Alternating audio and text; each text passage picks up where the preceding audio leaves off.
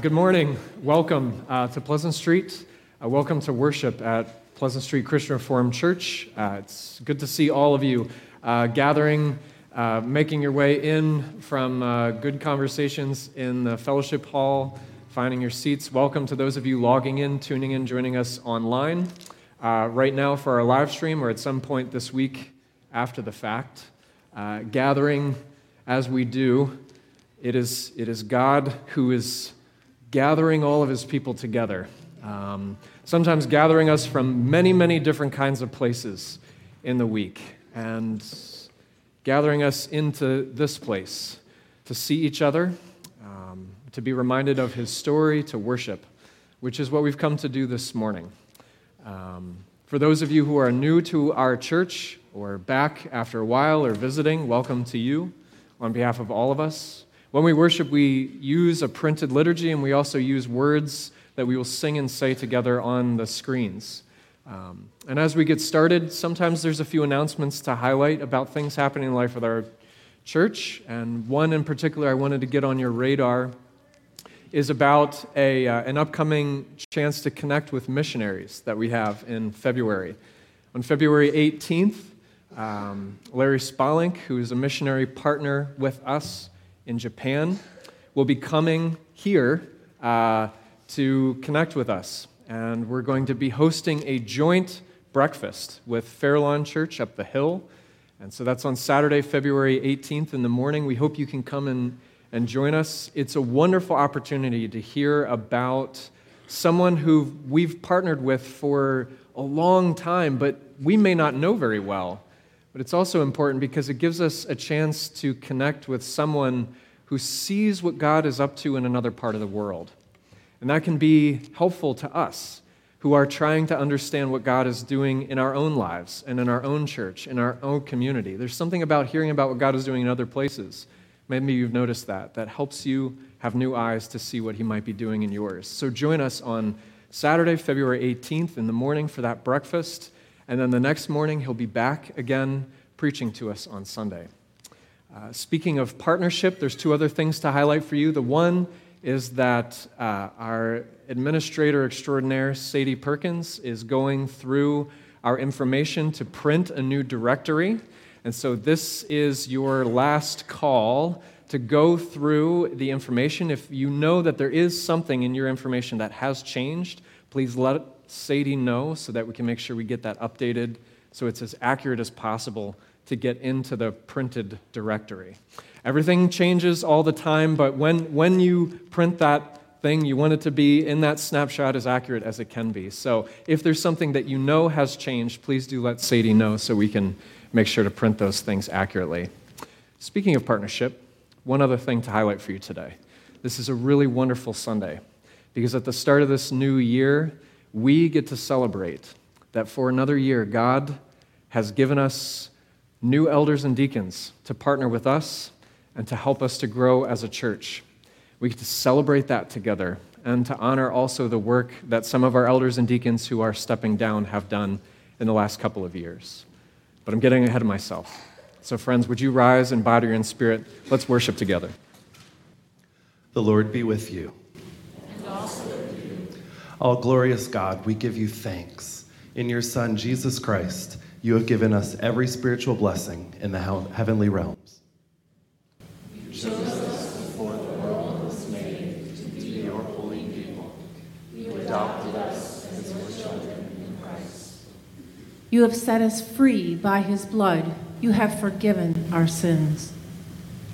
You have made known to us your secret purpose to bring heaven and earth into unity in Christ. You have given us your Holy Spirit, the seal and pledge of our inheritance.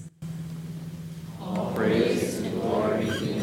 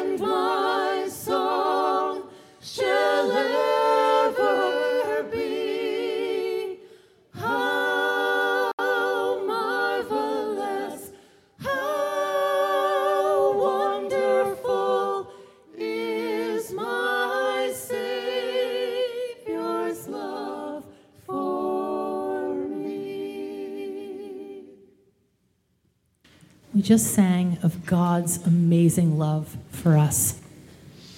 However, this past week, we probably haven't lived our life. Um, we haven't loved God with all our heart, with all our soul, with all our mind, and with all our strength. And we haven't loved our neighbor as ourselves. We need to come before Him now and confess our sins before Him and ask His forgiveness. Please join me in our prayer of confession. Dear friends, let us love one another because love comes from God. Whoever loves is a child of God and knows God.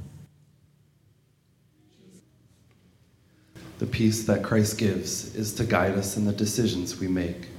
For it is to this peace that God has called us together into one body. Jesus Christ, the life of the world and of all creation, forgive our separation and grant us peace and unity. With his own body, he broke down the walls of separation. By his death on the cross, Christ destroyed our divisions.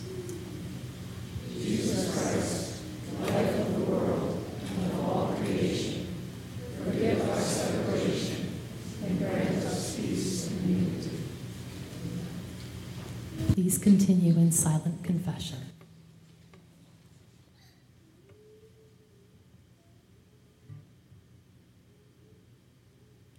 Hear these words of assurance from 1 Peter 2. You are a chosen race, a royal priesthood, a holy nation, God's own people, in order that you may proclaim the mighty acts of Him who called you out of darkness into His marvelous light. Once you were not a people, but now you are God's people. Once you had not received mercy, but now you have received mercy. People of God, all of us together have received God's mercy in Christ. Christ, we are forgiven, redeemed, and made to be a community united in faith. Would the deacons please come forward for our morning offering? Please pray with me. Generous God, you give good gifts to all of your children, and everything we have is yours. Help us to give joyfully and thankfully. Please accept our offerings and use them in service to your kingdom. We pray in Jesus' name. Amen.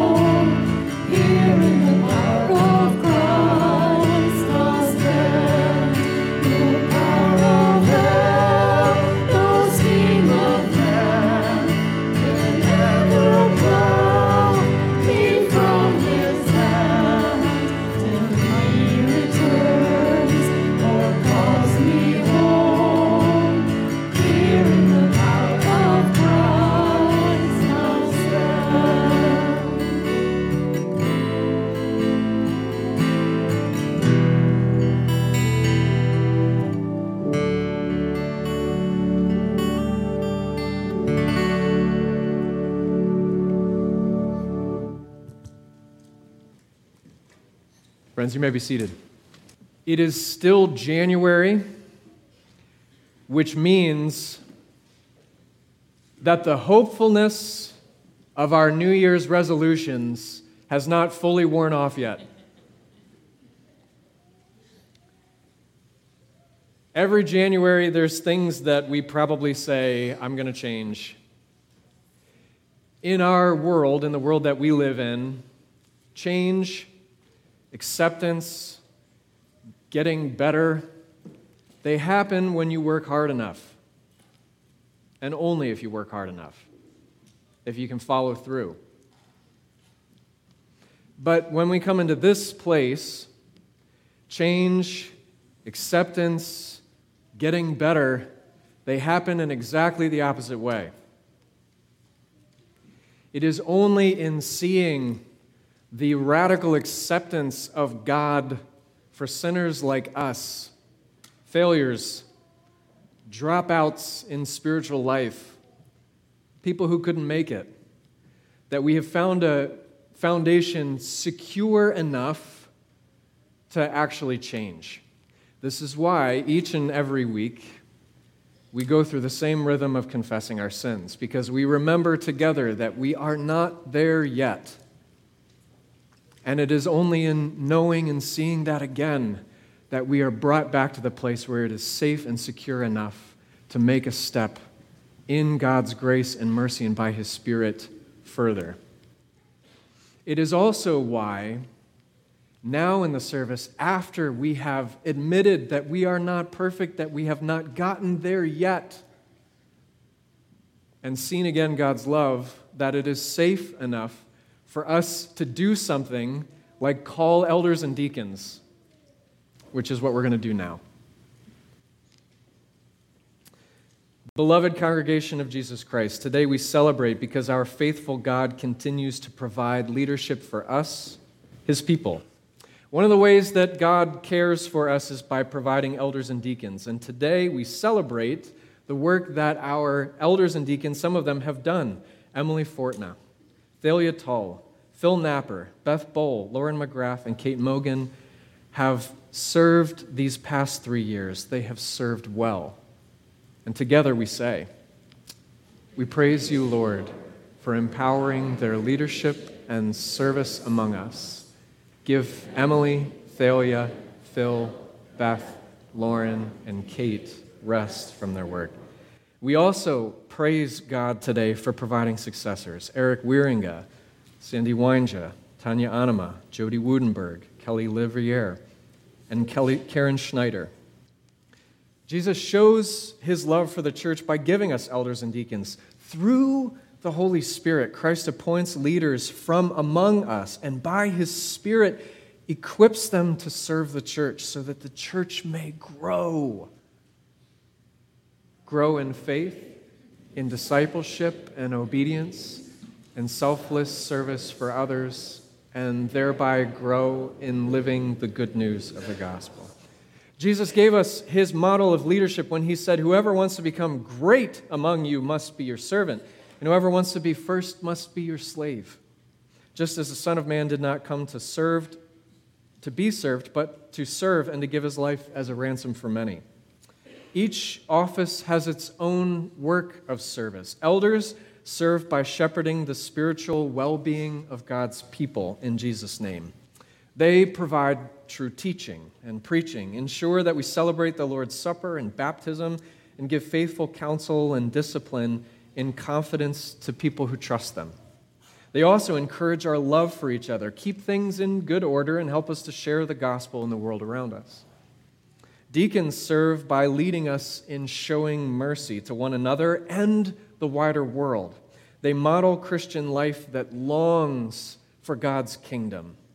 And they help us to see to having that kingdom take shape in our lives today.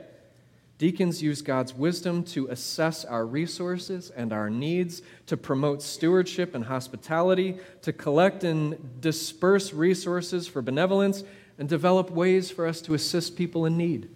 They also build up the church with their words. Deacons, in word and deed, embody God's care for us and for the world. To be an elder and a deacon is a weighty task. The work is only fitting for followers of Jesus, for those who seek to have their lives look like Jesus' life. They must trust God deeply, and they must be people who will do the work the way that God wants it done, with patience, humility, and a lot of prayer. It's time to ordain our elders and deacons and to install them for their work in this congregation. Eric, where'd you go? There you go. Eric and Sandy, we, uh, we affirm your callings to be our elders. Tanya, Jody, Kelly, Karen, we recognize your callings to be our deacons. Will you affirm your callings and please join me up front? We have a big class this year. Friends, in the, bro- in the presence of your brothers and sisters and in the presence of God who loves you and who made you, would you please answer the following questions? Do you believe that this call to be an elder and a deacon comes from God Himself? Eric, Sandy, Tanya, Kelly, Karen. Do you trust that the Old and New Testament are God's word for us and that His word should shape and govern our lives? Eric, Kelly, Do you promise to love and support the teachings and practice of this church as you do the ministry of elder and deacon? Eric?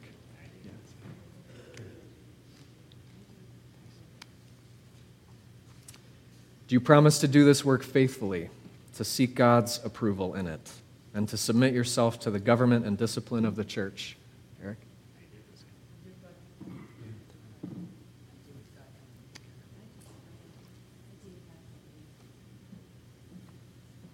I have one for you guys, too. Would you please rise in body or in spirit? Beloved people of God, do you receive Eric and Sandy and Tanya and Jody and Kelly and Karen as servants of Jesus Himself for your growth? Will you pray for and encourage them as they accept this responsibility for our common life?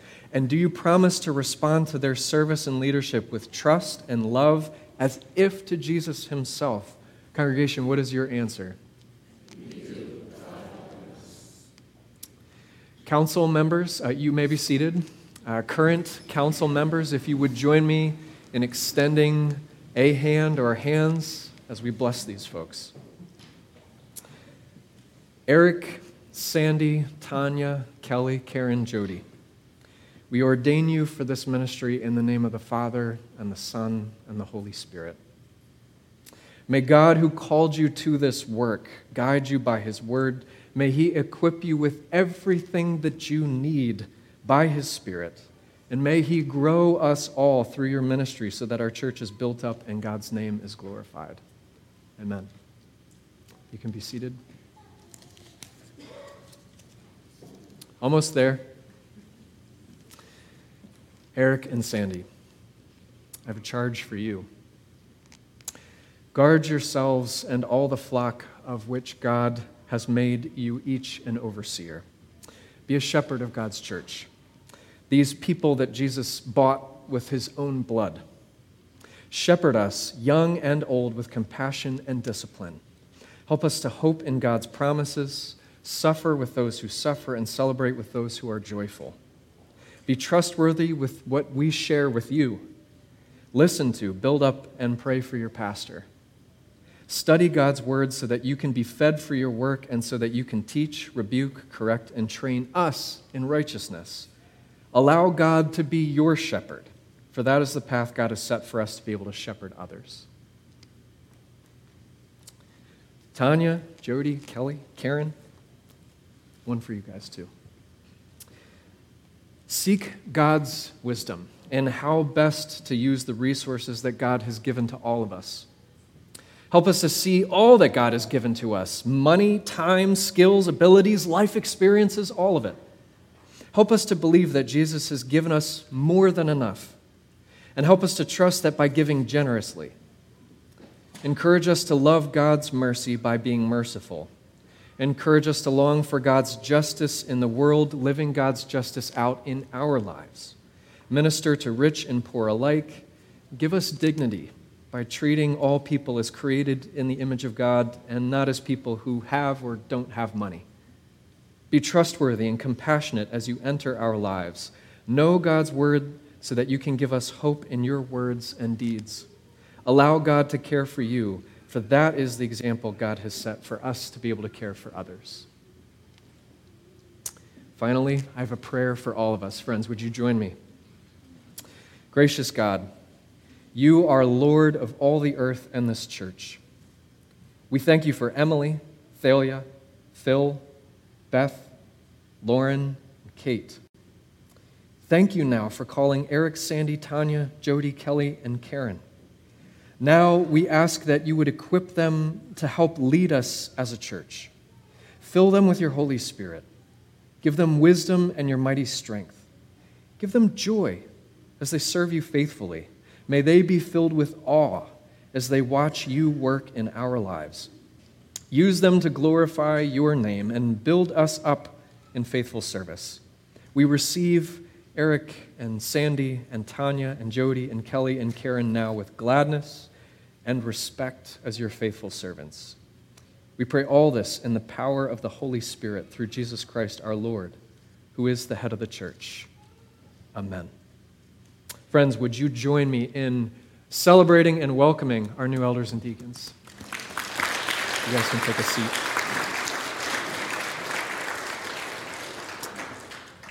Friends, would you rise in body or spirit?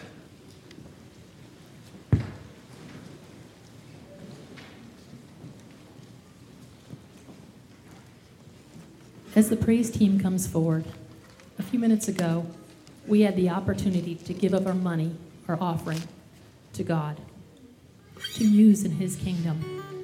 And we just heard our new elders and deacons promise to use their time and talents in service to God and our church.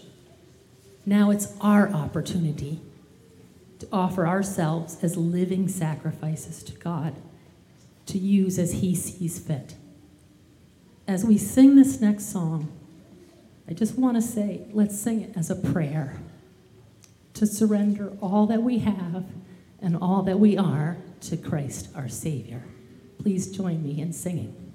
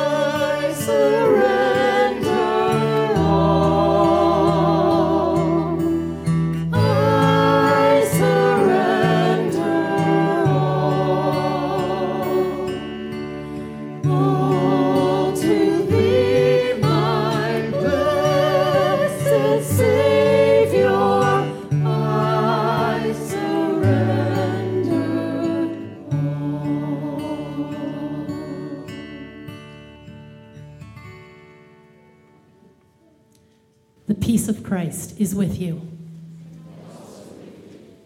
Let's greet one another.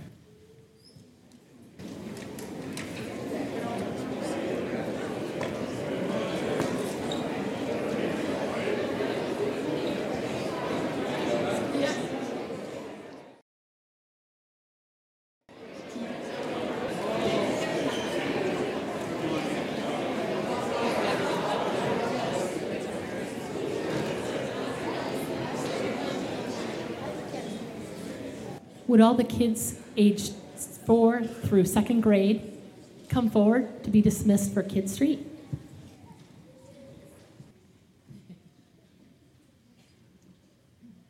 People of God, what is our prayer? Lord, continue to show us your wonderful, never stopping, never giving up, unbreaking, always and forever love. Amen. The Lord be with you. It also with you. Go in peace to love and serve Jesus.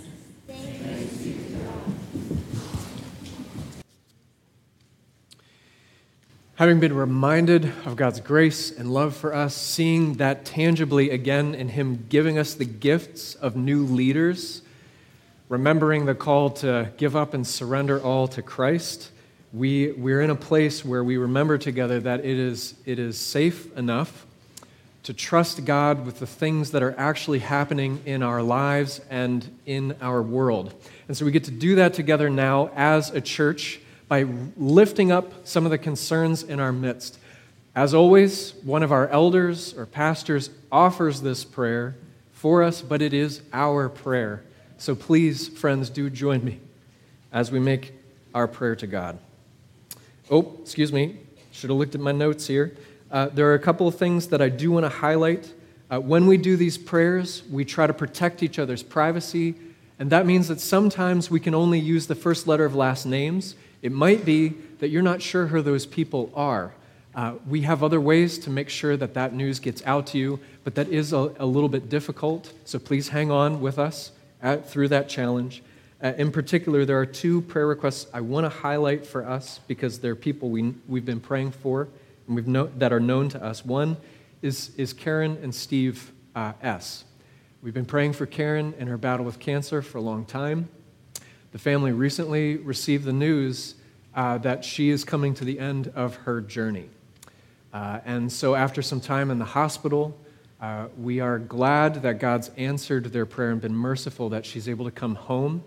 She is with connected to hospice, And in the time that they uh, have together left, we are praying with them uh, for a, uh, a relieving of pain and suffering, and that this time would be rich and full of, of uh, enjoying their t- time together as a family. The other thing is, I learned recently that Phyllis M., connected to Fairlawn, uh, who helps run a, uh, um, orphanage, there's the word, in Africa, um, collapsed, I think, with some kind of heart condition while in Africa. And so uh, we're joining Fairlawn to pray for her and for them, um, not knowing what the circumstances are, but trusting that God does. Friends, would you join me in prayer? Lord God, we give you praise this morning for your grace and your mercy, which comes to us in abundance. You overlook our sins. You restore health in our lives. You rescue us from evil. You surround us with love and compassion. Thank you, Lord, for caring for us, both body and soul. Thank you for the food that you provide for our bodies. Thank you for rains that nourish the ground, replenish the earth, and help make crops grow. Thank you here for a dusting of snow that makes everything gray bright and brings something fresh to a dreary winter. Thank you for caring for all people and for caring for the whole earth in governing the seasons and food supplies. Thank you for caring for our physical bodies. Lord, thank you for feeding our souls as well. Thank you for revealing yourself to us, first to our ancestors, and now also to us. You have taught us to call you Father. You have shown us your forgiveness in Jesus Christ. We are made spiritually alive by your Son, your mercy and love in the flesh and by that mercy, you have prepared good works for us to do following him. Lord, we know that we deserved punishment, but you've decided that rather than condemning us all, you would bestow unconditional and boundless love on us through Jesus. You open our hearts to believe the truth of your Son. You open our lives to see you and to share it with others. Lord, it's your compassion on us that moves us to pray for friends and for this world. We hear longing and for compassion in our country and in this world. And so we pray that you would hear these longings and that you'd make your compassion in Jesus Christ a reality. Help us to see the very dish, definition of compassion in Jesus. Help us to see him having compassion on us and change us that we might bring that change to our families and to our workplaces and to our offices and to our halls of government.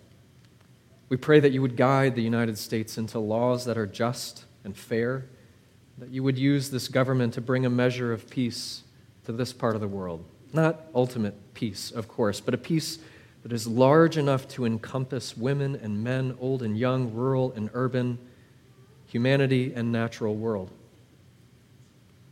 Lord, we pray for churches that proclaim the good news of a God who is slow to anger and abounding in love. We pray for Emmaus City and for the river, for Fairlawn, for Resurrection Church East Boston, for Blackstone Valley United Methodist Church and Village Congregational, and for United Pres, for All Saints Episcopal, for Cornerstone Community Church and Lifesong.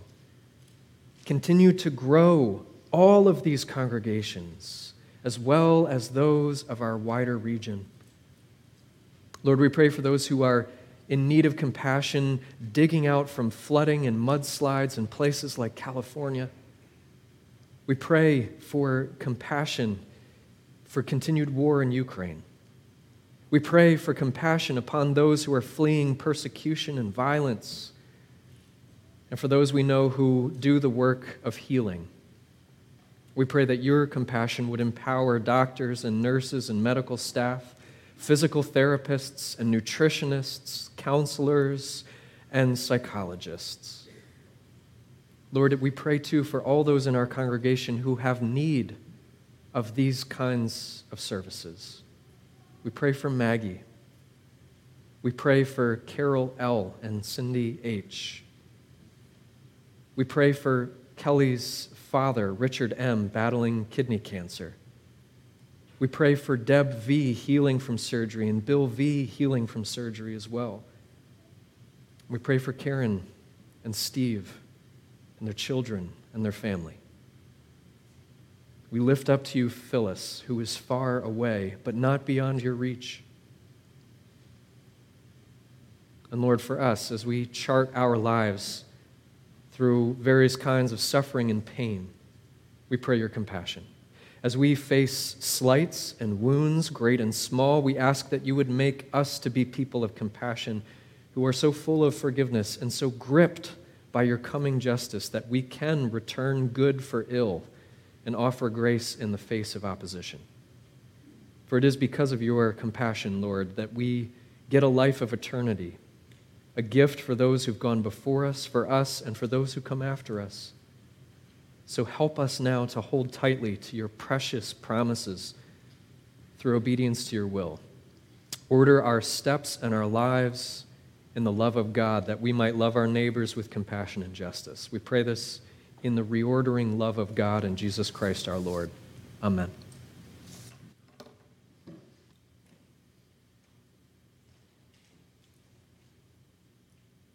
Today's scripture reading is from Ephesians, the letter of Ephesians, chapter 4, verses 1 through 7, and then verses 11 to 16. As a prisoner for the Lord, then, I urge you to live a life worthy of the calling you have received. Be completely humble and gentle. Be patient, bearing with one another in love. Make every effort to keep the unity of the Spirit through the bond of peace. There is one body and one Spirit, just as you were called to one hope when you were called, one Lord, one faith, one baptism, one God and Father of all, who is over all and through all and in all. But to each one of us, grace has been given as Christ apportioned it. And then verse 11. So Christ himself gave the apostles, the prophets, the evangelists, the pastors, and teachers to equip his people for works of service, so that the body of Christ may be built up until we all reach unity in the faith and in the knowledge of the Son of God and become mature, attaining to the whole measure of the fullness of Christ. Then we will no longer be infants, tossed back and forth by the waves, and blown here and there by every wind of teaching, and by the cunning and craftiness of people and their deceitful scheming. Instead, speaking the truth in love, we will grow to become in every respect the mature body of Him who is the head, that is, Christ. From Him, the whole body joined and held together by every supporting ligament, grows and builds itself up in love as each part does its work. The word of the Lord.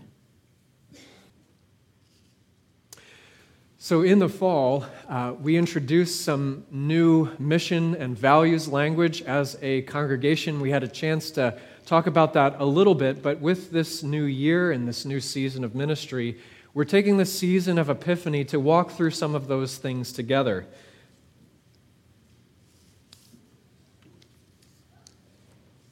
Which is what we're going to do right now.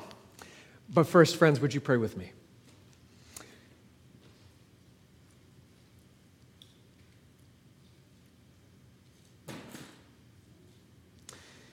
Father, Son, and Holy Spirit, as people brought into your presence, who have seen again the glory of the riches of the salvation that you have offered us in Christ.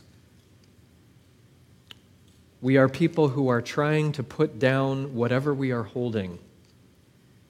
We're trying to let go of whatever we've been holding back and to be wholly yours so that you can make us a holy people. We ask, O oh God, that as we look together now at Paul's words in Ephesians, that by your Spirit you would make them to be good words for us too, that you would use them to build us up even now. in the knowledge and the likeness of your Son. Amen.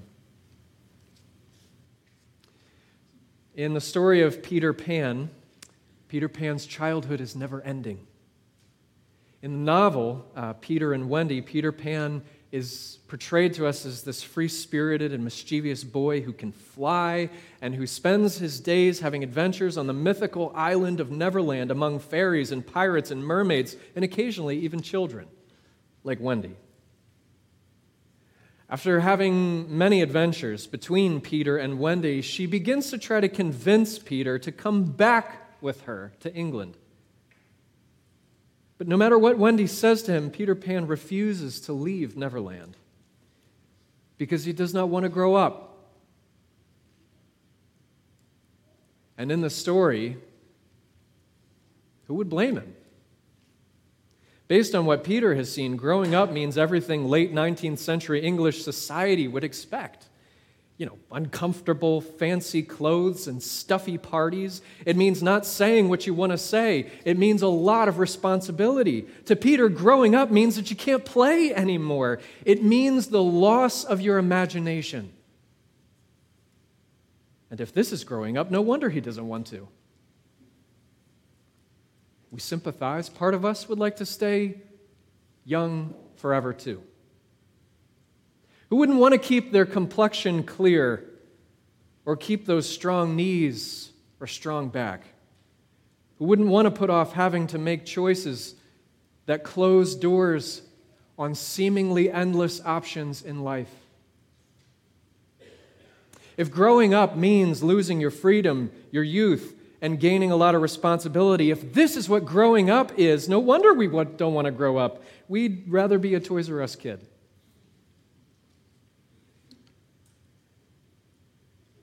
because this might be true, it could seem to us like the last thing that we want to hear this morning in Ephesians when Paul, like our spiritual father, says to us in Ephesians 4 that the best thing that could ever happen to us, the thing he wants for us more than anything else, is to grow up. Paul writes this letter to a church in a place called Ephesus a long time ago. It's a young church, it's a new church. And he says, I want you to grow up. Actually, that doesn't quite capture it. Because what Paul says, especially if you look at it in Greek, is that, that growing up is of the utmost urgency. It is almost a matter of life or death that the church in Ephesus grow up. Prisoner as I am, Paul writes, I urge you to live a life worthy of the calling that you have received. This calling is what? What he says it in verse 13. He says, that we would grow up, that we would continue to grow into the unity of the faith until we finally understand the fullness of who Jesus really is together and become mature.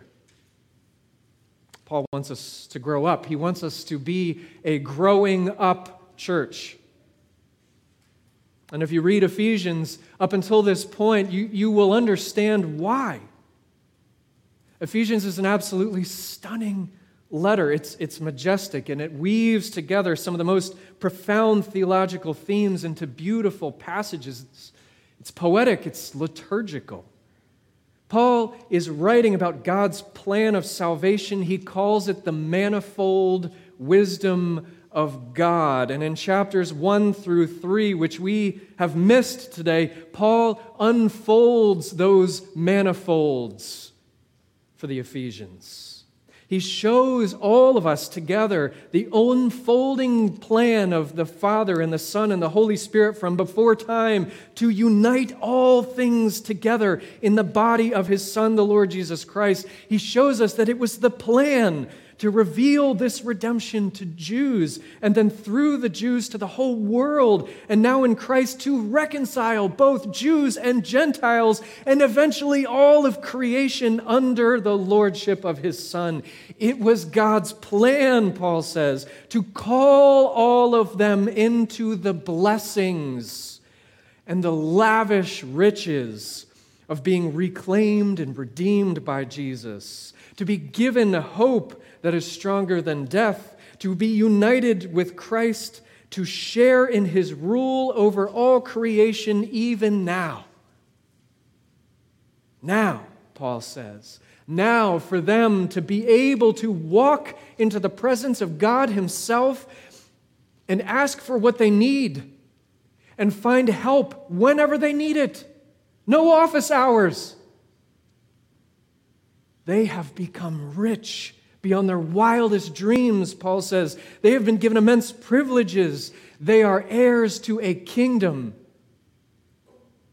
And all of this beautiful theology, these incredible doctrines, they culminate in the prayer that, that we heard together from Reverend Caitlin Givens in Ephesians 3 last week. Man, wasn't that beautiful?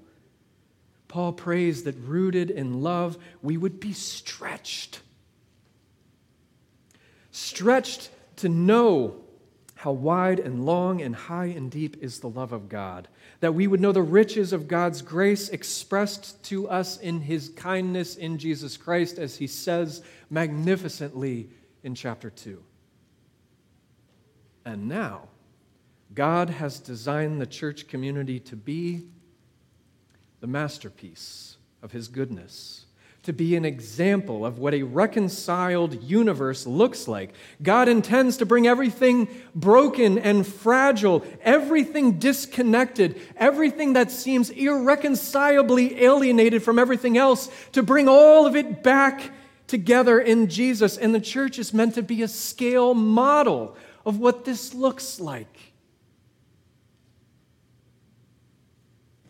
And then Paul turns all of that prayer and theology to us as though setting it squarely on our shoulders, bestowing this blessing upon us and saying, Now live a life worthy of that. I urge you, Paul says, to live worthy of this great calling to which you have been called. Live out your days in this world as though becoming like Jesus is the most important thing in the whole world. Paul imagines the church as a place of growing up, a growing up church, which is not how we imagine church. When you look around at your world, when you think about places where growth happens, where transformation happens, what do we think of? Meditation centers, the gym, more intensely so, CrossFit shops, yoga studios, counseling centers, consulting firms, schools. You may even think of the beauty salon as a place of true transformation. But churches? Churches as places of growth and transformation. You know, I was in a church once for a funeral. It was a family church, several generations of families who had all come through that church, raised there, worshiped there, taught catechism and Sunday school there. Well, that was a long time ago. And the parents had gotten old, and the children had all grown up, and they left. And they were now in their 50s and their 60s and their 70s. And the children, they had not set foot in this church for a long time, but they came back for this funeral. And I overheard them talking in this church before the funeral started. A few of them were catching up. It'd been a while since they'd seen each other. They were talking about the group that they'd grown up with and how they'd been. They were talking about the things that had happened and all the things that had changed in their lives. Who was married, who was divorced, who lived where, what they did for work. And then they mentioned the church itself. They said, laughing to each other, This place, This church hasn't changed at all. It's exactly the same. I guess some things they chuckled, some things never change. Well, the comment, you know, it made me angry. I don't mind telling you. Because it's not true. Church is not a time capsule. Church is not a place where nothing changes and everything stays the same. Church is not a place of selfish, self righteous, stuck people who never change and don't understand grace. That's not what church is, not at least according to Paul.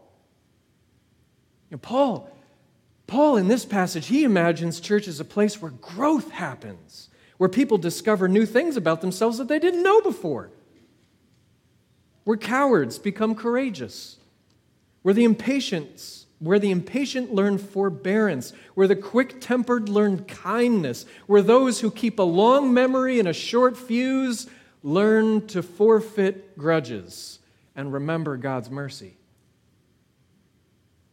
Paul describes church as a place of dynamic spiritual transformation as people grow up into Jesus. Paul imagines a growing up church. And so the comment made me angry. But then the more that I thought about it, it also made me sad. Because I cannot blame them. Because honestly, the truth is, being a growing up church, well, that's not really what we've been known for as of late. In his book, The Great Omission, Dallas Willard reminds us that Christianity, all of it, it's just about one thing. It's about becoming like Jesus, being disciples. That's what the whole book of the New Testament is about. It's a book about discipleship written by disciples for disciples. The most important thing is for us to grow up into Christ. But Willard says if you look at the things that we desire and our intentions and the choices that we make, you see that really there are other things that we think are more important than being like Him. Our churches, if known for growth, have been known for other kinds of growth growing big, growing powerful, growing rich, growing relevant. And there are so many voices of people in our world who will promise us these things and who promise that these things will make us happy and whole and secure. And then we will know. And you know what? Well, we kind of keep falling for it, don't we? We keep getting duped.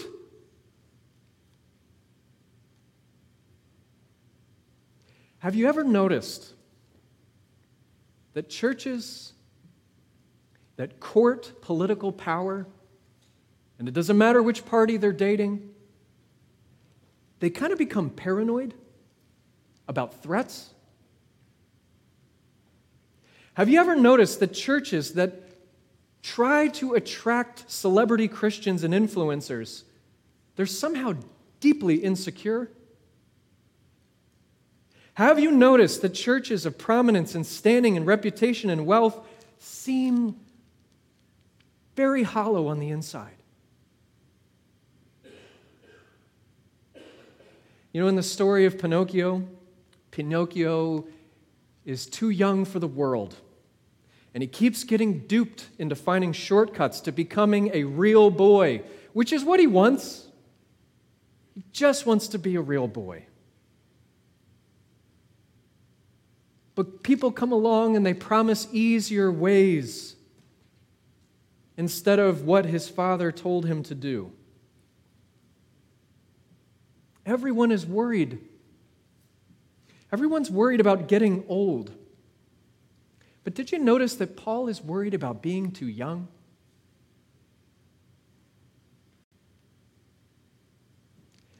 We have been too young for too long. In North American Christianity. Famous for being a mile wide and an inch deep. And this is why Paul says to this young church in Ephesus that we must grow up into the fullness of the life that we have already been given. And this is why he says to us, 125 years young as we are, that we too must become a growing up church. And this is why, as leaders discerning a new season of ministry after the pandemic, when all of us are waking up to the world and wondering what do we do and where do we go and what matters and what next, this passage became important to us because it captured something of what we need to focus on right now. Friends, church, church is not measured in the fashionableness of the furniture or the number of people, but in how well you speak the truth in love. It's not measured in furniture or numbers, it's measured in, in how well you can hold your convictions without being a self important prig. It's measured in how well we can see through bad theology and recognize when somebody's trying to sell us something.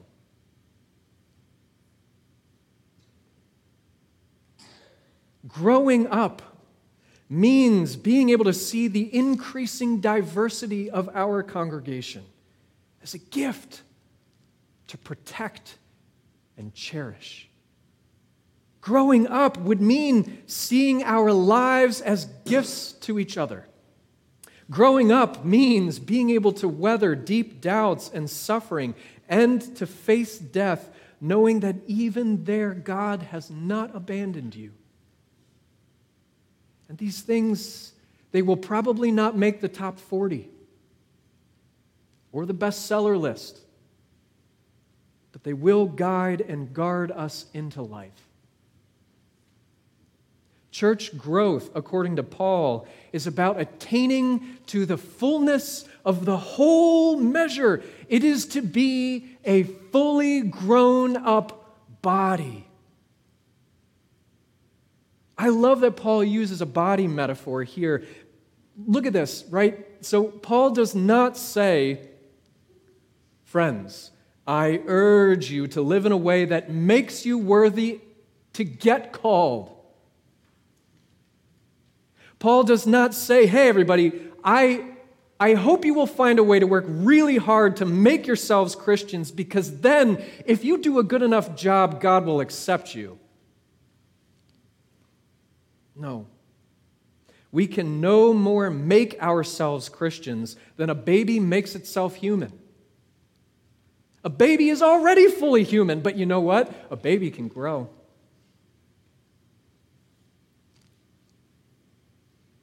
In the same way, Paul told us in Ephesians 2 that we were all dead. I think of that scene from The Princess Bride, you know, like mostly dead? Not mostly dead, not sort of dead, not dying, dead.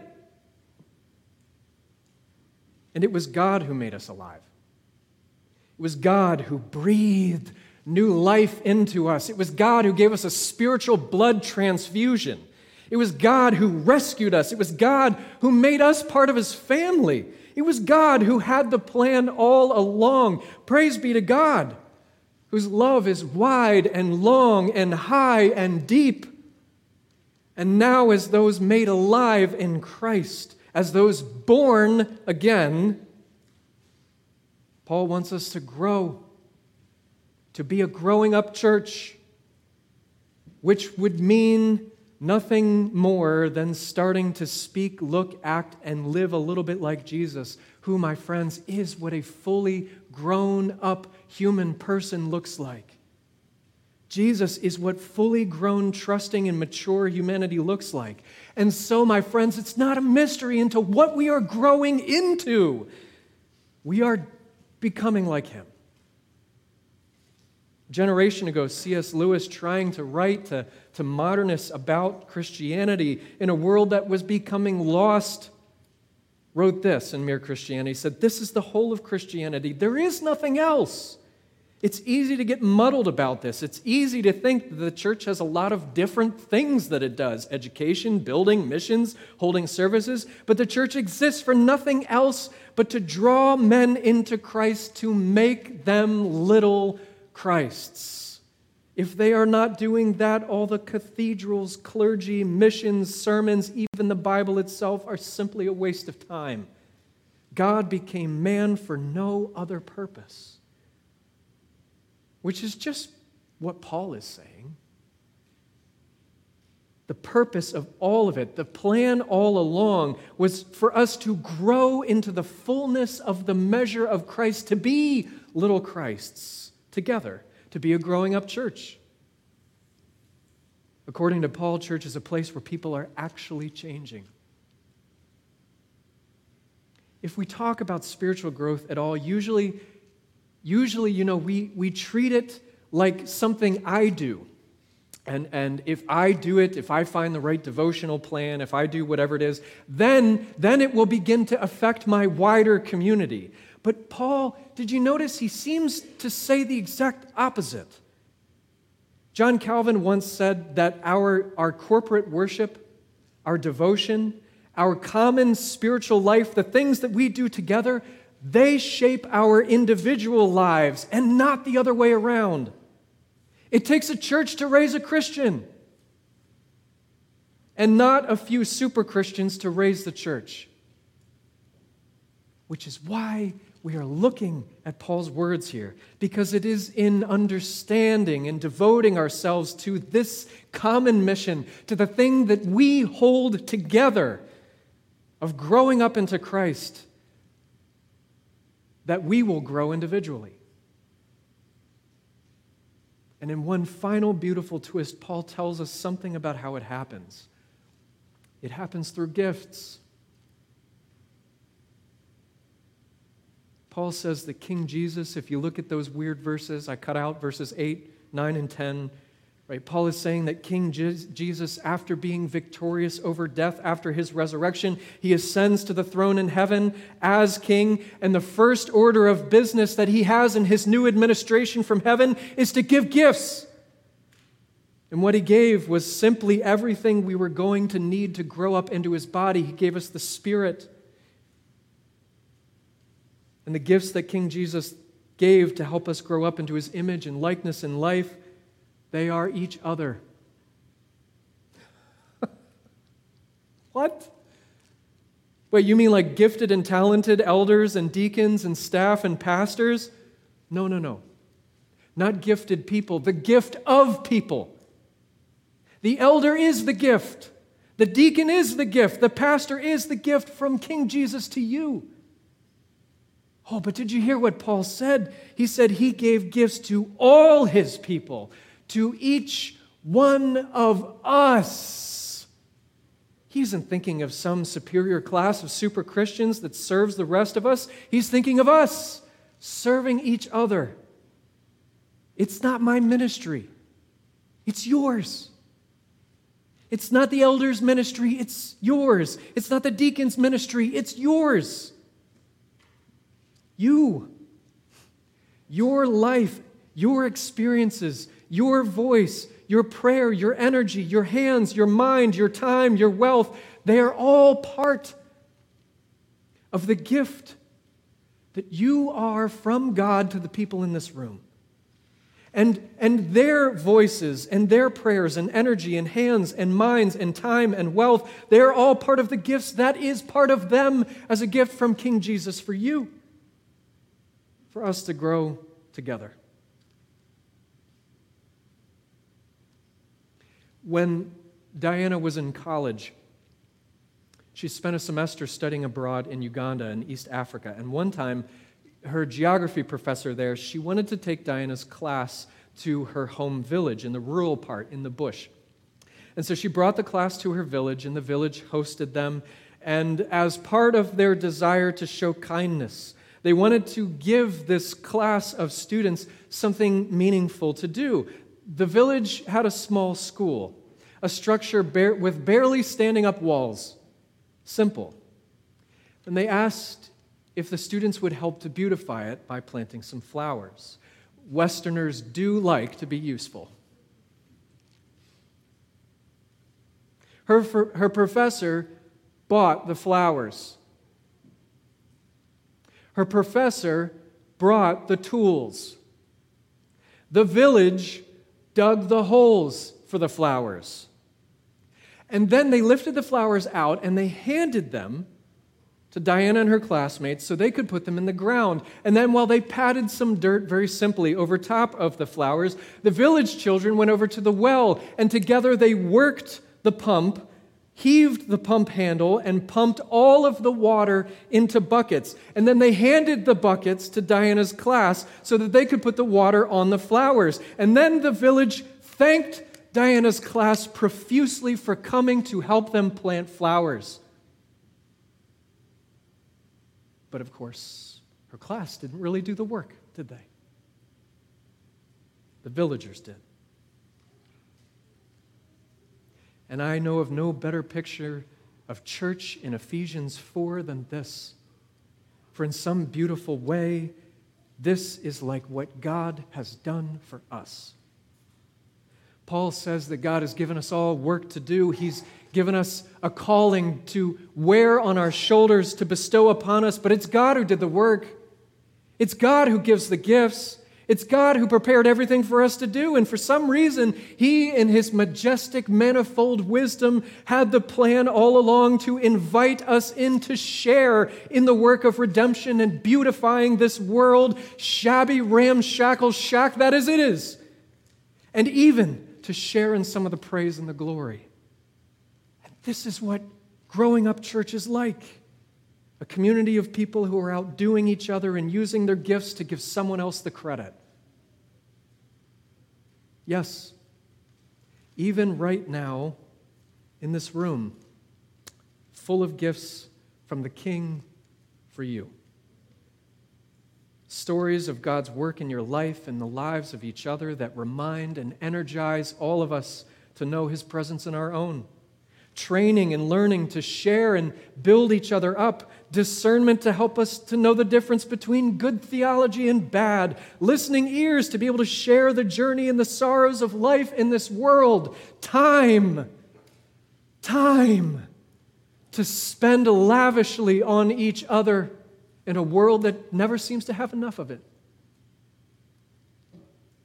All of them given by King Jesus, handed to you. To help us be a growing up church. In the name of the Father, and the Son, and the Holy Spirit. Would you pray with me?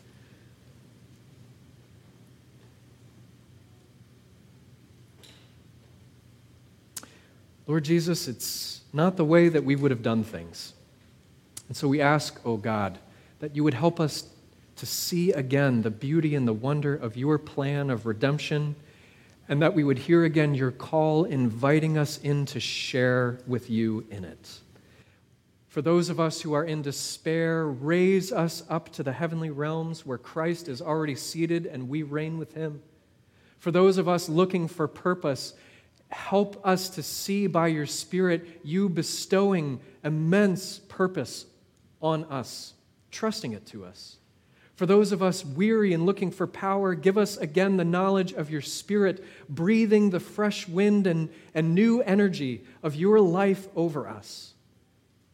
For those of us feeling alone, show us again the beauty and the wonder and the splendor of the family that is church until we grow up into the fullness of who you are calling us to be and see you face to face. Amen. As a church, we are receiving these things together, and we do that communally as a congregation. We also have chances to take this home with us in different ways. One of those is for our Echo Age students to have a chance to reflect on what they're seeing and learning in church. And so I want to invite our third through fifth grade students to come up now. We, we'd like to pray with you and give you a blessing before we send you down to talk with some of our elders and church leaders. People of God, what is our prayer? Almighty and loving God, thank you for the gift of your word. This is you guys. Help us to believe what we have heard and live in ways that honor you above all. Amen. Go in peace to love and serve Jesus. Friends, would you rise in body and spirit and let's sing our response to God? This I believe.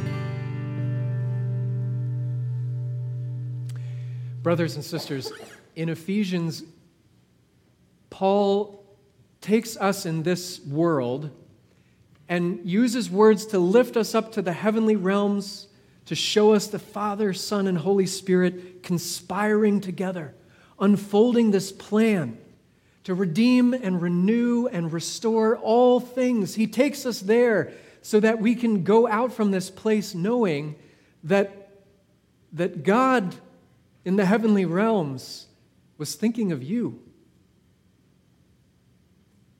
That from there he looks at you, that he has turned his face and his smile toward you, and he will not change his mind. And so, friends, you go blessed. Would you lift up your eyes, open your hands, and receive it?